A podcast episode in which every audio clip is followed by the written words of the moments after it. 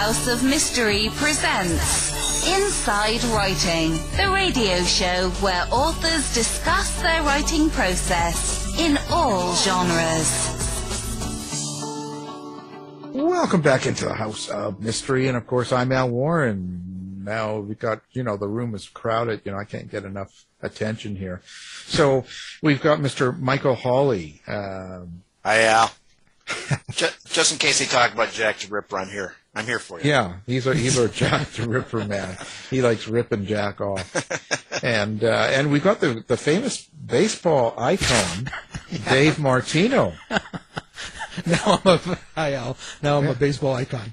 Yeah, well, you're the baseball icon. You decided that last show. I mean, you know, I mean, hey, That guy isn't even a pro ball player. Well, I know, but it doesn't matter. You're, you're, this is Yeah. the days, the days of internet, and we can be what we want to be. Dave Martino is now like the new John Smith. Yeah, yeah, that's it. Yeah, throwing the balls. So you know, um, so anyway, um, we will jump right into it today because we've got a man, um, all the way um, from across the world talking to us today, and he's got a new book. Uh, the book is called China Hand, and uh, this is Scott Spacek. So thank you for being here, Scott. Great to be here. Thanks for having me. Um, wow. So this is quite a, quite a story, um, the book and everything. Um, but before we get into the story, maybe maybe talk a little bit about how you came to writing this story. Sure. So the answer is pretty simple. I mean, over the years living in China, I just saw, experienced, and heard about so many things I thought could be really great ingredients for a realistic, you know, torn from the headlines uh, espionage story, and I wanted to write one. There's really been so many, you know, great espionage novels involving Russia or the Middle East, but but very, very few set in China or Asia more broadly. And it just seemed like the perfect time with, you know, China, the top potential rival to the U.S. right now, and a Chinese government determined to displace us economically, diplomatically, militarily. The F- FBI is opening a new China-related, you know, counterintelligence case every 12 hours. So I just thought reader demand was there, and, and I, I had the background for a great story. You know, it's it's it's interesting now. Um, China it can be quite controversial in in North America. Like you know, people have a lot of both Canada and the U.S. have strong opinions, and it's been, in the news a lot about the different issues going on. Um, d- does that ever worry you a little bit when you um, are, are writing about something from that part of the world? Well, there's two things I, I was worried about. You know, one is I was conscious that relative to a story set, especially in Europe, uh, Americans have generally less background about China, so you'd have to kind of explain, you know, the setting a lot more than you would, you know, uh, for another story. So I didn't want to be kind of academic about the book, but I did feel like if I wrote something, I'd have to kind of explain the background in more detail because otherwise people might assume in some ways it's like either, either they might assume it's like the U.S. in some ways, or they might kind of exoticize it in how they envisioned it. So one is just the kind of education that might be needed. The other, exactly as you said, I didn't want to demonize the place. So you know, hopefully as readers read it, they'll see that I really, um, you know, over my I've spent roughly 20 years um, in China, and and it's really a wonderful place, you know, in many ways. And having spent so much of my time there and studying the language and really falling in love with the people and culture, I, I really didn't want to create a caricature of the country. So exactly as you said, I think there's this risk of as as the Chinese government does become a major rival and and and there's a lot of challenges. How do you how do you talk about that honestly without kind of you know writing a caricature or demonizing the place? Yeah, and there's there's quite a um, there's like I almost call it a, a cultural barrier, right? Because it must be hard coming from a different culture where it's obvious and try to get past that barrier. And I mean that as in where they actually start to be real with you as a people, as a culture. Like they start to accept you as as part of themselves. It, it, it, would you say that's fair? I mean, of course it's fair, and part of it's cultural, and part of it's just, you know, I often say linguistic. Um, you know, I, I work professionally, obviously, in China as well, and many people ask me, they say, hey, you know, how, people might say, hey, I find it difficult to work, you know, with, with Chinese for this reason or that, and I say, look, like in their defense, could you imagine if somebody came to the U.S. and didn't speak, didn't speak English, right? How, how would you, as a native-born American person who only spoke English, uh, you treat with, uh, treat or kind of work with that person, well, of course, it'd be a little awkward or a little bit dif- difficult to break that barrier. And I think for them, it's the same with with people who don't speak Chinese. Um, there's that cultural barrier, you could say, but a lot of it's just frankly linguistic. Because I've found, you know, I do speak Mandarin, and I, I have certainly found that uh, overall the people actually are quite direct, quite outgoing, quite funny, quite normal in every every every respect. Uh, especially once you can get through that language barrier. Is that what you would call the biggest, let's say, um, the biggest thing that, uh, let's say, Americans get wrong about China? Like, it, it, the, it's kind of the culture. I, I, do. I mean, it's you know, I joke, and I, I don't want to stereotype too much, but I, I, I know that uh, growing up as I did in the U.S. and whether I had you know Chinese, uh, there were other Chinese students I studied with, or teachers, or colleagues, or whatever. There is that stereotype that you know people will say Asians are quiet. Well, if anything, I find Chinese as a culture, and again, I'm just stereotyping broadly, are, are actually quite quite direct and outgoing, and uh, in many ways, you'd say quite quite American.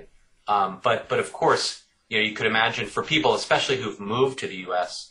Uh, that don't speak the language natively. And I know I struggle this with this not being a native Chinese speaker when I've had to work work in Chinese. I mean, it's it's very difficult to come across as your genuine normal self when you're speaking in a foreign language, and I, I do think that's a huge element, right? Yeah. What? Well, so um, what is the biggest thing we get wrong about China? in the States? I do think that there uh, are. I do think there's this tendency. I don't know if I'm exactly answering your question, but when when people in America tend to talk about China, um, they tend to come from one of two angles, each of which I find is is wrong. You know, one one angle is that is that there is this exotic people exoticize China and think that to understand it, you have to speak with the, these mysterious China hands. It's a little bit of a, joke, obviously, with the book title, but you know, long time people who lived in China for a long time, who love the country, and they can kind of translate this mysterious culture because because it's so foreign and so different. Uh, and then when you speak with those, you know, so-called China hands, often maybe they are kind of in love with China and and, and generally view China through rose tinted glasses as well. So there's this uh, mistake one, I think, is to exoticize the place and not ascribe kind of normal incentives and normal motivations to China or Chinese people.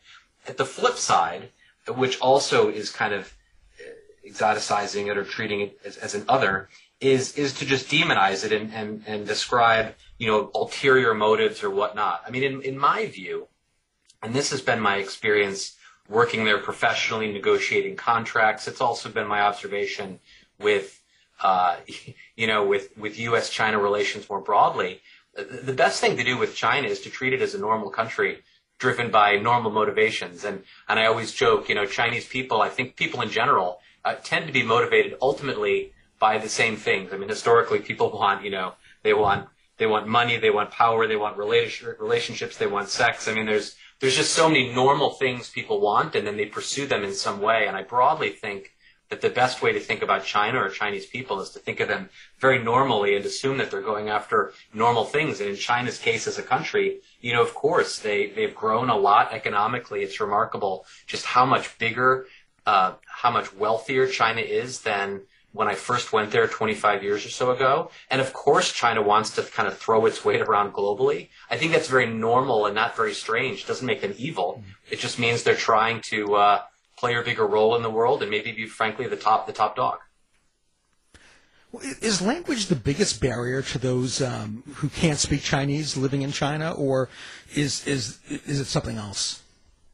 I, I think so. Uh, you know, it's it's not. Uh, I don't know if either one of you's you know been there, but it's it's not. Um, I I find anymore such a difficult place to be there. I say anymore because when I first you know when I first went there, the per per capita income in China was you know under a thousand U.S. dollars. I mean, the people in general were downright poor. Even the relatively wealthy in Beijing or Shanghai, you know, the the the, hygiene standards, the the infrastructure, it was a poor developing country. I mean, when I first went, I made 250 US dollars a month.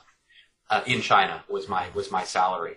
And so back then you could say, well, you know, a real challenge was, you know, you couldn't get around, you couldn't. It was hard to get online. It was hard to make phone calls. It was hard to, you know, you'd you'd get uh, food poisoning on a certainly weekly basis, often every few days. I mean, it was definitely a challenge, you know, a hardship posting, as they used to say.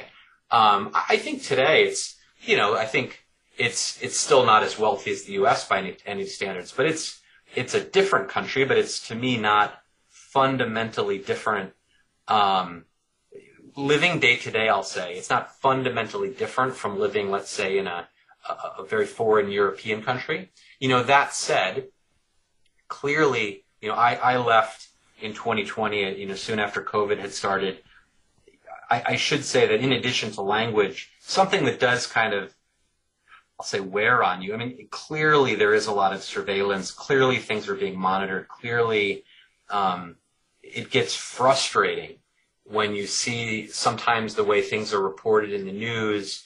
You know, the manipulation of things. Like clearly that it doesn't it doesn't affect, I'll say, your day to day like living standards. It's not difficult because it's difficult to to get something to eat or you know live your kind of life day to day. But clearly, I think emotionally um, especially as an American who grew up elsewhere, the uh, the control of information, the you know the authoritarianism that you do see. I mean that that does I'll say wear on you. It doesn't typically impact you day to day until until maybe it does. Um, mm-hmm. As you've seen some Americans get in trouble, but I don't know if that answers the question. I know it's a little rambling. Yeah. Uh, so let's talk about the premise of the book. What, what's the basic idea in this book or the basic story? Well, the, the, basic story, and then I'll get into maybe how I decided to write or came came about, uh, you know, came up with the plot. Basic story is it's kind of coming of age adventure story meets spy novel. So the background is, you know, a new university grad gets an offer to teach at a Chinese university, and he just goes off. Know, he studied a little bit of Chinese, and he goes to China looking for adventure and to perfect his Chinese. He ends up teaching at a at an elite Chinese university uh, where they happen to teach diplomats and, you know, frankly, spies. Um, but, you know, midway through his time there, the CIA approaches and just, he says his beautiful colleague and love interest is the daughter of a top general who's on the verge of defecting, and they need his help to get her out. So it's supposed to be this simple mission, this simple operation. Um, but of course, nothing goes according to plan, and it ends up being a you know a chase for his life, a run for his life, you know, with the full power of the Chinese state after him. That's kind of the quick background. I used to say, um, for people old enough to remember some of these books, I used to say it's between genres. It's a little bit uh, a book called Rivertown, which was a nonfiction book by Peter Hessler about you know going to teach in China and experiencing it. It's a little bit of Rivertown. You know, guy t- teaches English in China meets the firm. He doesn't realize what he's signed up for. You know, meets the the Bourne Identity. He's kind of transformed into a super spy. Um, that's kind of the background.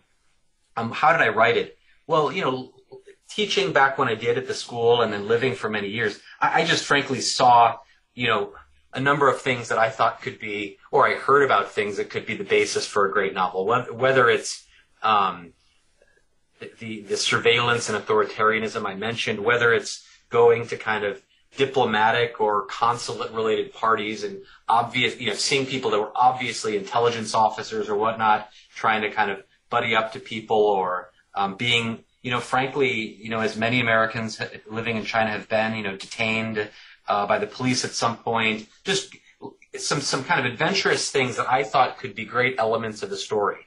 But then the real plot idea came from in December 2000, a, chop, a top Chinese colonel named Xu Junping defected while with a military delegation in the U.S.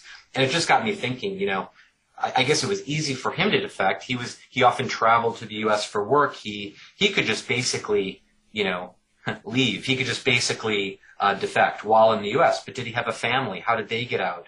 Who might have been involved in helping them?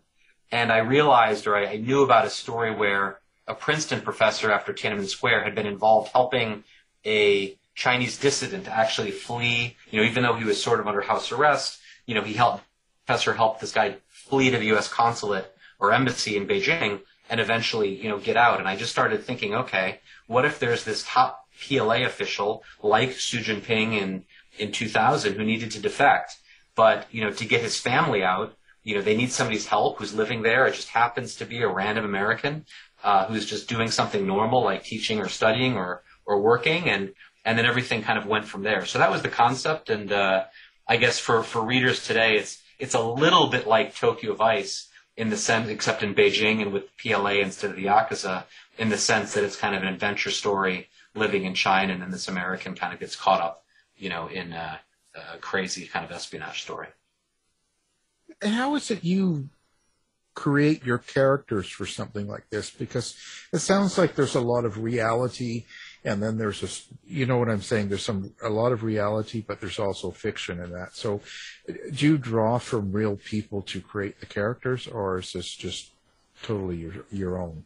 Well, it's it's clearly a mix of both. So as you know, as I as I tried to say, like the the plot overall is heavily drawn from a whole series of real events. So I mentioned the inspiration of the Chinese colonel defecting. You know, I mentioned the inspiration of this Princeton professor who was involved. There were a bunch of other things as well. So clearly the true elements are, you know, there's also the U.S. bombing of the Chinese embassy in Belgrade. There's Bo Xilai and the new leftist movement and a CIA officer who kind of, un- a turncoat U.S. former CIA officer uh, named uh, Jerry Chun Shing Lee, who who's believed to expose much of the network. So much of the plot is kind of inspired by, I say, real events, and then the characters. Again, it's a it's a bit of a mix. So for be- for better for worse, I will say, especially 25 years ago, relatively few people went to China. So I, I joke that there were a lot of real characters there. Uh, so you know, kind of the old, you know, you joke the old China hands who'd been there since the you know, since the 70s or early 80s, kind of very interesting characters like like the uh, you could say the Tom the Tom Blum character that's in the book, or or other just uh, fairly random Americans, maybe like myself, but also you know the the character Will is a little bit inspired by a former military guy that that I taught with at the school, and and clearly in Andrew's case. He's he's inspired by you could say elements in my own life, but but it's definitely not me. I mean, what I what I sometimes say is in the same way that you know Jack Carr has drawn on real elements uh, from his own experience as a Navy SEAL to create James Reece. Well, I've tried to do the same with China Hand, but clearly, you know, Andrew Callahan is not me, and none of the characters are are, are directly real people. Well, you are clearly Lily. exactly, exactly. Actually, my my wife my wife uh, my wife uh, is kind of suspicious of uh, of who this mysterious Lily might be, but uh, yeah, it's definitely not me. well, how, how, do you experience your characters? Do you do you have an inner monologue? Can you hear the dialogue in your head, or is it more um, th- that you visualize the story as you're putting everything into prose? Well, the, the, the real challenge, the real thing. You know, I'm a first time writer. I, have never, you know, I never took a writing class. I never. Uh, this is really the first thing I've ever written, and the the real danger for me on that that question of how realistic is it is I you do default sometimes to writing, especially this book is in the first person, obviously. When you're writing in the first person, writing something that, that starts to come across like too much of a memoir or too autobiographical and, and you do, at least I found, I defaulted to almost having Andrew come across like me. Even even when I tried to fictionalize him, I was afraid I was afraid that's how he came across. And and as a result, I think in you know the first the first first and second drafts I think came in at like 450 pages, and I think the biggest the biggest change, frankly, between those early drafts and the final was just slashing stuff that was too close to me and uh, making sure that I was really creating a character as opposed to uh, you know recounting personal events. So uh, that's as a first time writer, I do think I default to uh, things a little bit closer to my own experience, but that's probably natural. Scott, how about uh, Hong Kong? Do you get Hong Kong involved? Because uh, I had been there before the the time when they uh, became part of China, and then, but that's very uh, lots lots of English speaking uh, was going on there. You know, in an, in an earlier draft, because I've I've spent a lot of time in Hong Kong. I, I traveled there back when I was teaching, and then I, I did live there at one point for a few years. Um, I I did try to bake it in because I was trying. You know, so many kind of fun international adventure stories do kind of uh, jump from city to city and so on. In in an earlier draft there was there was a key scene in Hong Kong. Um, I I removed it all because I just found it um, a little bit difficult to bake into this story. But uh, you know, wait for the sequel and it will show up show up there. so at the end of the day, someone picks up the book and they take it home, read it. Is there something you want them to take away from the book? Is there a subtext or something other than the entertainment and the story itself? The, the only real subtext, I mean, I, I do hope that readers uh, go away and look, clearly the book is dramatized, clearly it's fictionalized, clearly, and I'm a little, I shouldn't say embarrassed, but, you know, clearly there are elements that are uh, a little over the top. I mean, as in any adventure story, but, but I really hope that, you know, readers, especially ones who maybe haven't been to China uh, or Asia in general, I mean, hopefully they learn something. Hopefully they feel like they've a little bit gotten to experience, you know, a culture they didn't they didn't know better, uh, didn't know very well, and and and and hopefully they feel like they understand it, you know, just a little bit better. And then hopefully, um, because of some of the plot elements about, you know, of course China's trying to, I think, usurp the U.S. as a as a great power um, you know, hopefully people start to take China a bit more seriously. I mean, I'm always astonished, and this is one of the you know backgrounds to the book. Like I said, there's there's so many stories focused on Russia, for example, as a as a threat to the U.S. as a rival. People have grown up with the Cold War and and so on, and I do think that's a big driver of why you know even though, at least in my view, the only the only existential threat to the U.S., the only country that could possibly surpass the U.S. in, in our lifetimes is China. It's the only true near peer or soon to be peer military and economic rival. And yet, it's astonishing to me that the headlines overwhelmingly just focus on Russia and the Middle East, and our diplomatic corps continues to focus on Russia and the Middle East. Um, it, I really hope people start to take China a bit more seriously as a major power, as a rival, um, and I think that would be a good outcome. Oh, so why do you think everyone um, just sort of doesn't take China so seriously? Why, like, why they're put Russia? I, I, I sort of think that Russia tends to be more aggressive, like in their moves, especially like what they're doing now and before in Croatia and stuff. If Russia wants to do something, um, they'll just go do it type thing, and, and it doesn't surprise me. Um, but what what do you think is the reason that in general people don't take China so serious? I, I, I think there's two or three reasons. I mean, one is people don't have the background, and, and look, just a generation ago, China was pretty poor. So th- this is this wasn't a challenge I think that we had 25 years ago, right? So I think one is people didn't grow up with this challenge. They didn't kind of study it in school. The diplomatic corps didn't grow up, um, you know, taught to to treat to treat China necessarily as a rival. So I think there's there's a bit of background as kind of one.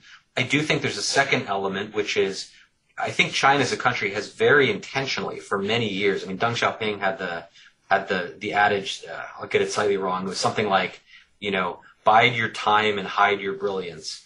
Uh, this idea of China while it's relatively weak, should go out of its way to come across as non-threatening and and not uh, get the U.S. to focus on it.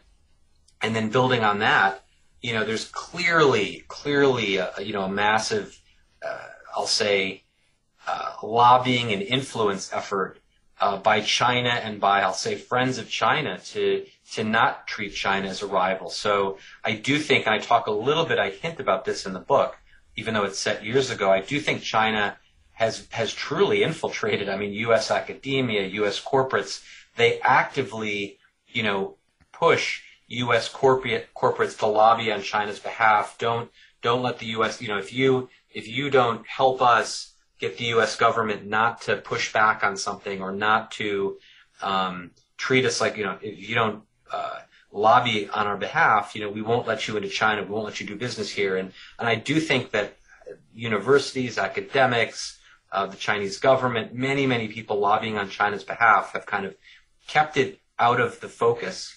I mean, you do see even, even in books and media, it's interesting trying to get a China. I've heard this from many people. If you try to make a movie focused on China as a rival, it gets killed because they know that China will punish the publishing company, the movie house. I mean, obviously people saw this with Top Gun. Top Gun, yes. People, people were all worried. Look, if you even show this patch, the the the, the, the, the movie comp- the movie house will never be able to show another movie in China. You see the same. I heard the same with with uh, with books, with with writing my own book. It was definitely an issue getting it published. I heard it from very well-known authors, and I can't disclose who they are, who've proposed sequels or even had a best-selling China-related book. And uh, you know, people said, "Look, we just can't make this into a movie because you know we're not allowed to touch on China." And I do think the cumulative effect of all these things is is the average person never hears about China's arrival, and so they just think it's not an issue. Uh, you know, until I think one day it will wake up and be a major issue, and I think that time is now. I think the uh, FBI uh, director Wray recently made a comment that he was stunned by how much espionage has been going on with China when he came into pop, uh, you know, his position. Oh, look, absolutely. I mean, even to personalize it or give it a true anecdote. I mean, I, I, I used to work with a lot of U.S. educated Chinese engineers, and I remember one of them half joking but half seriously saying that basically everybody he knew that studied it or worked in the U.S. in a technical area at some point either was contacted or knew of a close acquaintance that was contacted by the local Chinese consulate to hand over some sort of information or technology or whatnot they had they had access to. China is, is well well known for you know they, they manage actively you know the um, uh, there's these so-called Chinese students and scholars associations. It's basically like the Chinese Student Association at every major U.S. university. These are part of the so-called United Front. They are actively managed by the Chinese consulates. Uh, the Chinese consulates monitor the activity of Chinese students in the U.S. and they actively push them to help where needed or help where wanted. Uh, you know, in the U.S. with information, intelligence, et cetera, et cetera. It is truly, as as I think Wray has said, like a, on China's part, a whole of society effort to to steal information and and and gain leverage over the U.S. and and I do think people need to wake up to, you know, it's, again, it's not that China's an evil place. I just think they're leveraging every asset they have in a very systematic way, and the U.S. I think has been very naive about this threat. I agree, and also I think what's been happening the last few years, and this is where Russia is involved too, is the United States seems to be an experiment for authoritarians to see how much they can get, uh, the United States can get controlled by fake news, the whole system. They're watching very closely. Oh, look, and, and it's not, and to be clear, I, I agree with you entirely, and Russia has been a, a real problem there. And let there be no doubt that China does exactly the same things. And I think, you know, with TikTok, I, am, look, two, here, two examples. One, we're doing this, this meeting on Zoom. You know, Zoom's back end is entirely in China. Uh, th- I have no doubt this, this call is monitored in China. Uh, you know, the vast majority of the Zoom engineering team is in Shanghai. I have no doubt uh, that, that that they leverage this, right? Uh, likewise, TikTok, no doubt whatsoever, as they've even admitted finally a, a month or so ago again, everything that goes, every morsel of information that goes into TikTok runs through Beijing and is is being analyzed and monitored and leveraged in some influence campaign, you know, by China, either today or in the future by by Chinese intelligence. Let there be no doubt, right? And I think it is astonishing to me as much as we've talked about so-called fake news and Russia Russian disinformation, which is a real threat. To be clear, um, China is either doing or looking to do the same things, and they're looking to leverage platforms like Zoom and um, and TikTok, which which all run through China. and House of Mystery, they're they're leveraging everything. I can see it. Absolutely, and look, and look, the U.S. does as well. You know, like as they will point out, you know, China has found flaws in Cisco routers and and all sorts of things like this, and they'll say, hey, the U.S. does the same thing, and and I'm not denying that. So back to my point about you know, let's treat China as a normal country. Well, let's do so, but in that in that in that uh, way, let's let's be eyes wide open about maybe the vulnerabilities we're creating.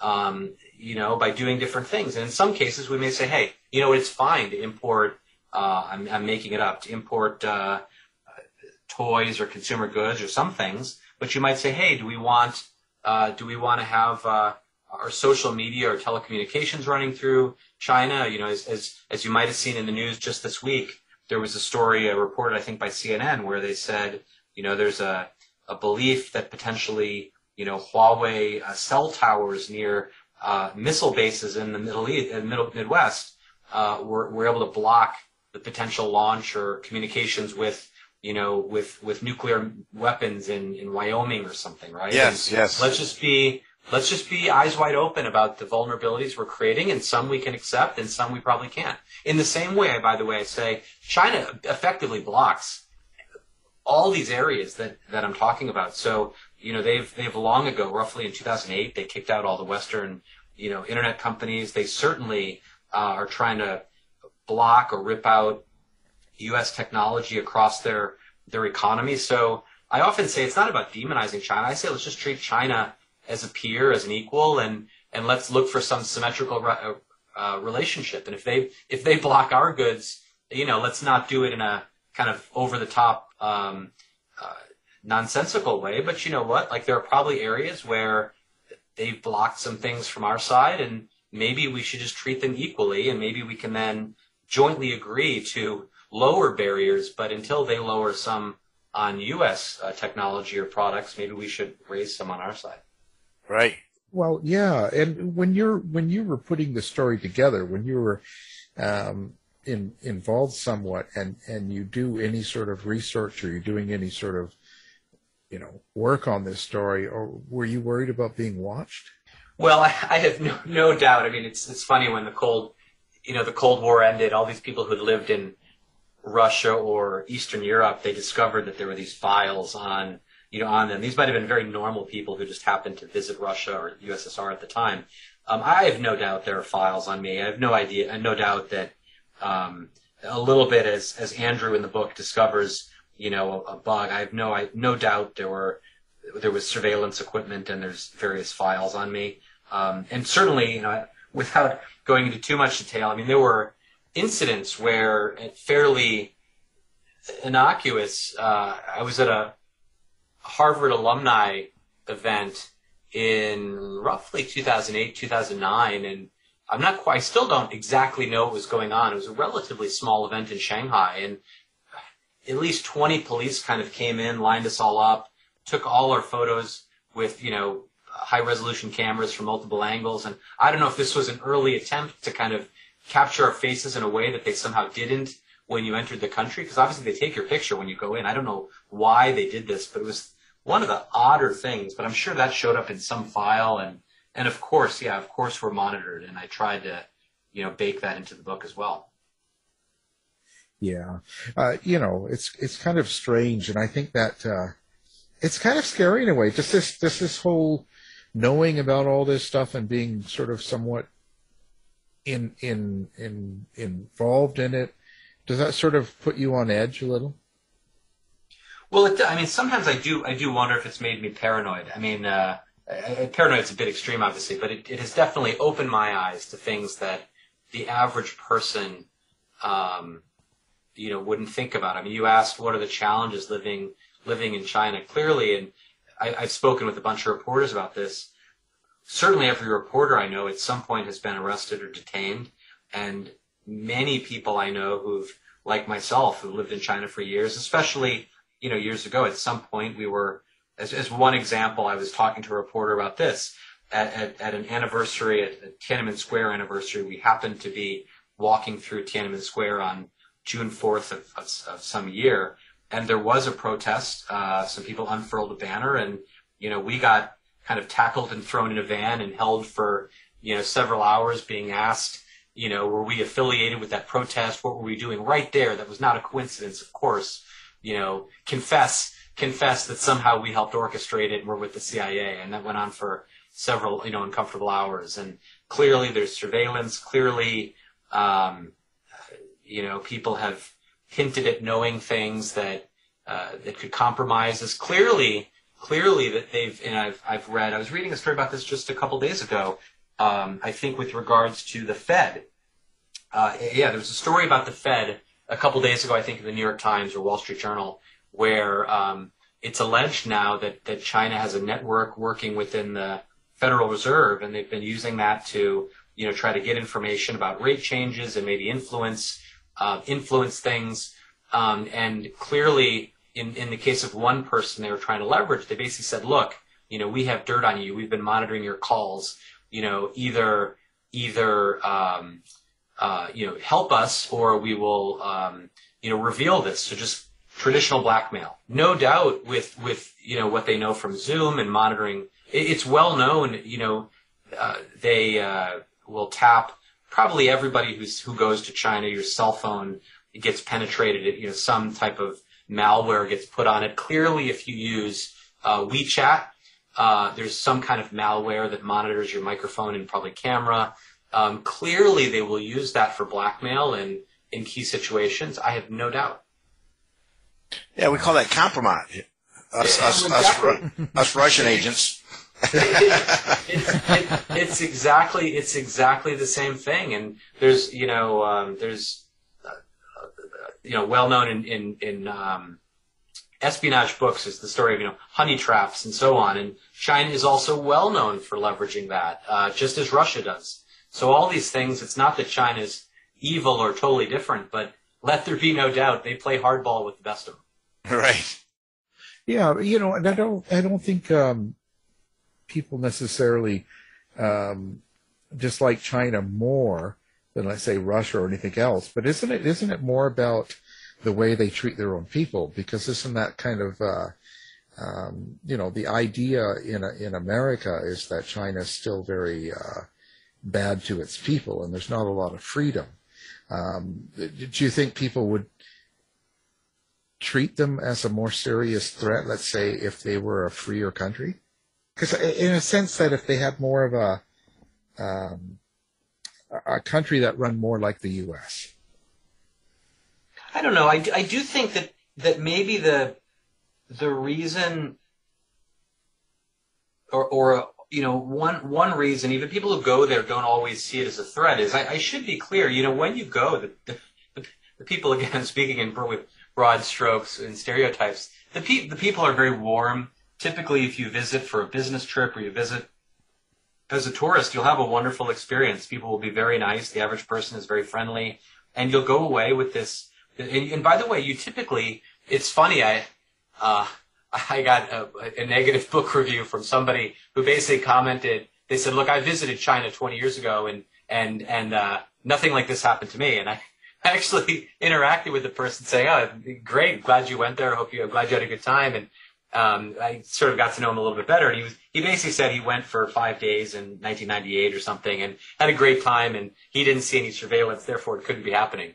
And and I, I do think that I do think that um, you know that sort of personal experience influences things in a, in a major way. And and like I said, I also think that many there are so many Chinese. A big a big role too, or issue I think is not issue, but influences. there are something like 300,000 Chinese students in the U.S. There are literally millions of, of Chinese who now work in the U.S. People interact with Chinese people all the time, and they sort of say, "Hey, China's not so bad. I work with I work with Jack. He's a nice guy. I couldn't believe anything's going on." And by the way, Jack might be perfectly innocent and a perfectly nice guy. It doesn't mean that that uh, the Chinese government you know, maybe as you're hinting by separating the government from the people, it, doesn't mean that the Chinese government isn't isn't very calculating and trying to uh, you know do things. And and by the way, it's also the case back to why the Chinese people themselves, as you were just hinting, why they say what they do. It's because they all know they're monitored. They they have to watch what they say, or they could be in trouble because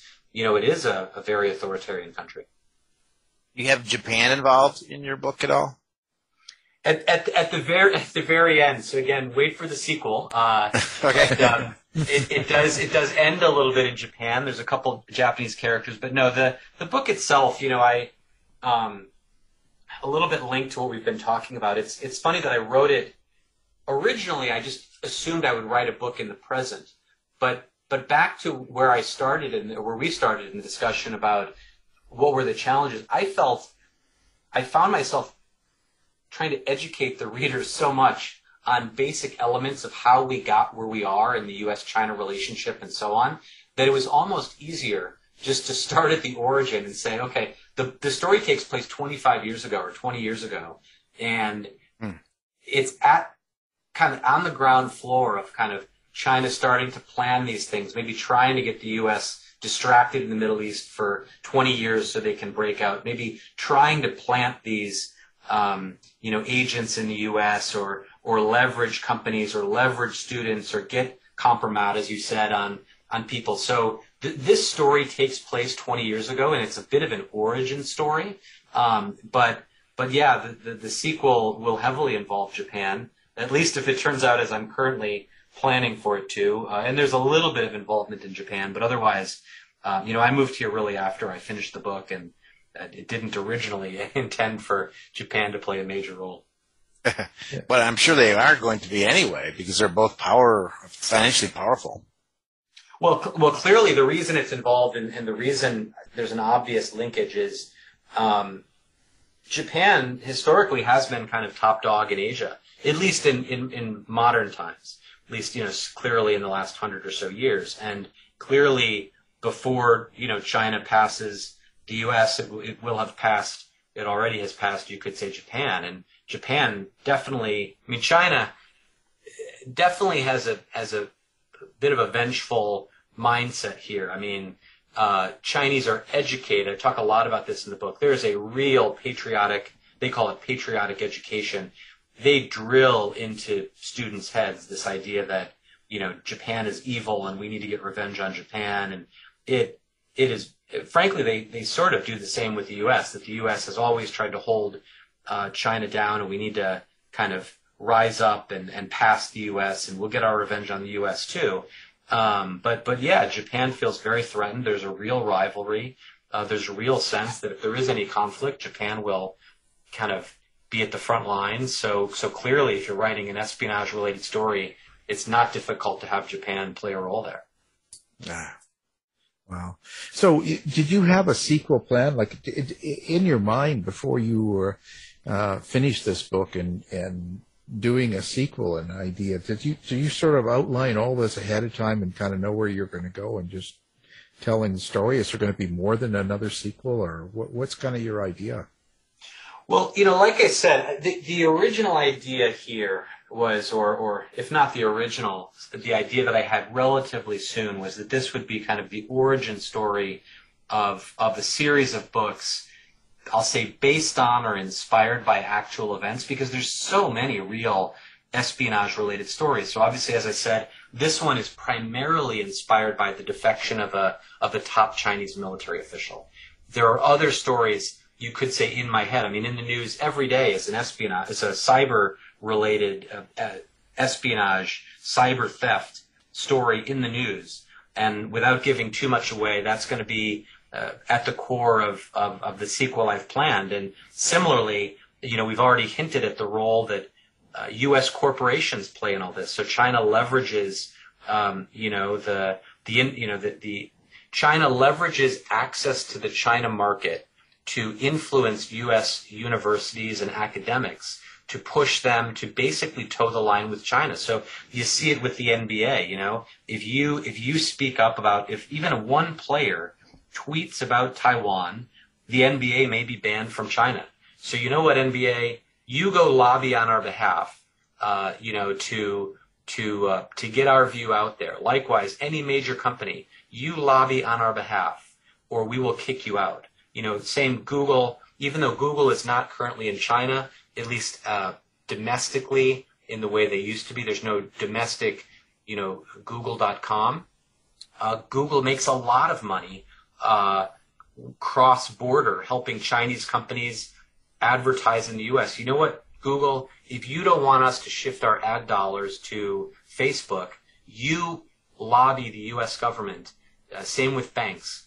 That whole role of China twisting the arms of U.S. companies and and universities, getting them to effectively, in many ways, uh, be on China's side. I mean, I always going a little bit on tangent here, but I, I'm always astonished that you had Google and tech companies partnering in many ways on AI with the Chinese military uh, through a universities, but really with the Chinese military, while at the same time, you know, Ch- uh, Google in particular, and, and I think uh, others basically said, look, we will not work with the U.S., you know, certainly ICE or the U.S. military on AI because the U.S. is evil, you know, and they didn't say say it explicitly, but they would they would not work with the U.S. government in some of the same ways that often they were working with the Chinese government. I just think that's absurd, and all these things will uh, right. show up equal. I'll put it that way.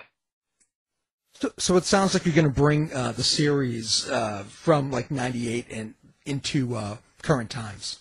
Yeah, if you if you if you jump to the last page, uh, it sort of gives it away. But I, I did toy, and I can still go back to this. Originally, my agent and I were talking about kind of stepping forward one step at a time. You could always have these look backs taking place over the last 20 years, like things that were buried and now have come out. But I think just be, just because people often do want a story in the present, and there's so much going on right now that uh, I think the immediate sequel will take place, uh, you know, in, in current times. Right. Wow. So now, um, how do you like people, readers and stuff, to get in contact with you? What is uh, your contact information? Uh, do you have like a website? Social yeah, media, so phone number?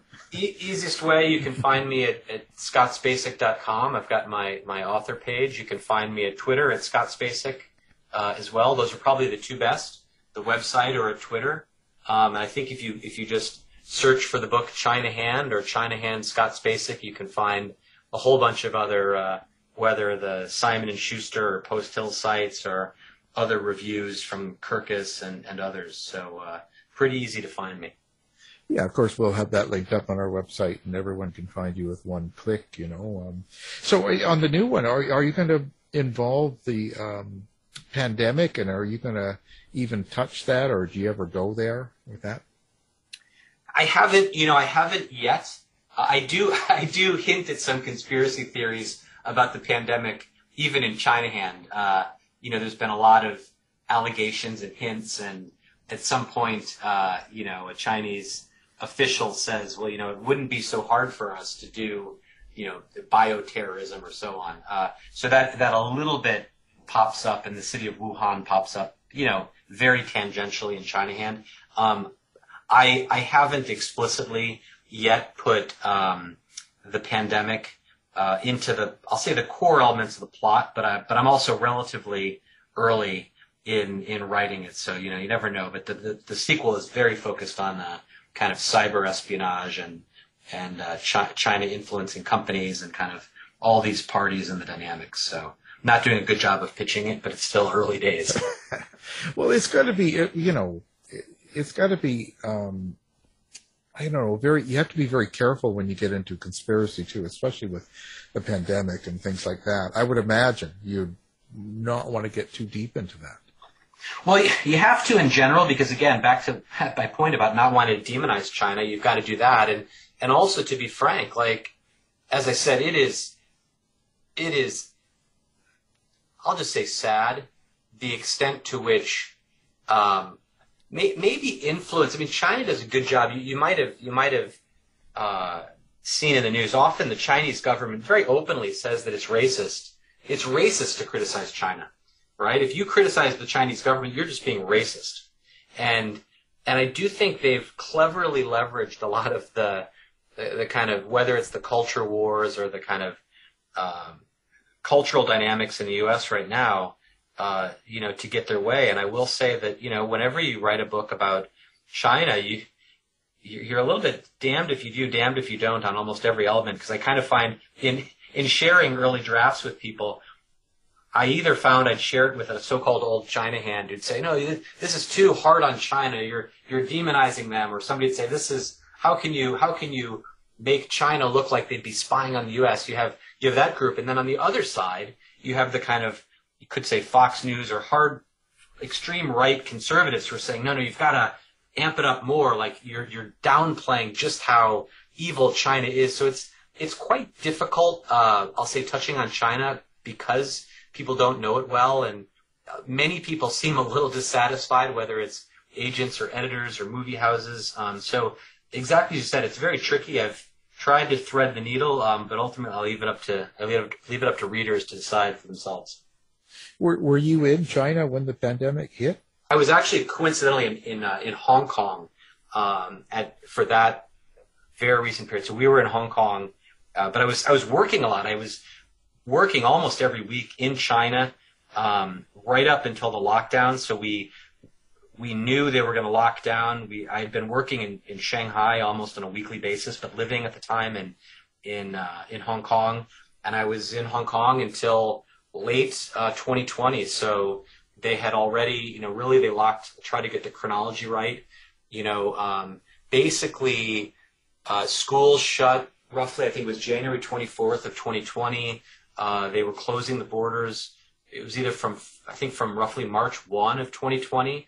And things were actually not terrible on and off in lockdown in Hong Kong in early 2020, but schools were closed. And as I said, you know, in the in the prep to this, we have two young kids, and we just decided, you know, given the way this seemed to be moving, and you know, we'd been looking at at, at, at going elsewhere for a while. That's that's why we left. But yeah, I was very much in in Greater China. I'll say at the beginning of the pandemic, living in Hong Kong and often traveling to mainland China. Or he was really living in Wuhan, he probably knows a little bit more. We got to talk to him more, Al. Yeah, yeah. Like, what's going on here? So, was it a bat or was it a conspiracy? Is it was it self pre-made? You know, look, what do I know? But all I will say is, I'm, I, I'm, you know, like I'm back to the back to the point about about China leveraging influence. I I do think, and I am not a virologist, and so in that regard, I'm just like all of you. But it's a little bit, I think, as Jon Stewart said, I mean, look, there's a level four, you know, bio uh, research lab at the epicenter of where this breaks out. The, the, the speed at which I think China was able to lobby and push, you know, and twist arms of people to, to say that that is absolutely not possible. The speed at which, you know, the WHO and the U.S. basically dismissed the idea that this could have been a lab leak, I think was criminal. I think it's, in many ways, it's, look, I'm a layperson, but it's the obvious reason, it's the obvious cause. I'm not saying that China engineered it. I'm just saying that they, to me, and to basically everyone I know that lived in China, they say, of course, this was a lab leak. But I think this was a clear influence campaign and they, they basically twisted the arms of all the U.S. researchers that were doing research in collaboration with China. They twisted the arms of companies. They twisted the arms of media. They very quickly pushed. I mean, you had all of U.S. media, and this was a clear influence campaign, also probably aligned with the fact that everybody wanted to demonize anything affiliated with anything that Trump said. Clearly, though, to me, the obvious story uh, was was it was somehow a lab leak from from from that that Wuhan uh, lab. But you know, like I'm not a virologist, but the the speed at which that whole concept was dismissed and criticized as racism or whatnot was was truly a remarkable Chinese influence campaign, uh, right up there with anything Russia's ever done. So coincidentally, the uh, Secret Service lost their emails on January 6th and at that time. Something strange. Exactly. and, and in, the, in, the, same way, it would be nice, you know, the same way that the media will jump on any Russian conspiracy, conspiracy, I would encourage them to investigate China conspiracies. And some will be false, but some will be, some will be true. Right. Yeah. Yeah. Well, we know Bill Gates created the whole thing, right? you know, I had nothing but urges to buy Windows and sell my Mac ever since. I thought I it was. My... I thought it was Zucker. I thought it was Zuckerberg. That's what I heard. But uh... Well, that yeah, too. right, right. well, this is great. I really appreciate the conversation. And uh, now the book we're talking about is called China Hand, and our guest is the author Scott Spacek. So thank you for being on the show. Thanks for having me. Great, thank you. Tired of wasting time trying to decide what to watch on your streaming service? Go to our website and look for the Martino movie reviews. You've been listening to the House of Mystery radio show. To find out more about our guests, hosts, or shows, go to www.houseofmystery.com. Show's over for now. Was it as good for you as it was for me? Yeah. Good night. This has been a production of Something Weird Media. I'll be back.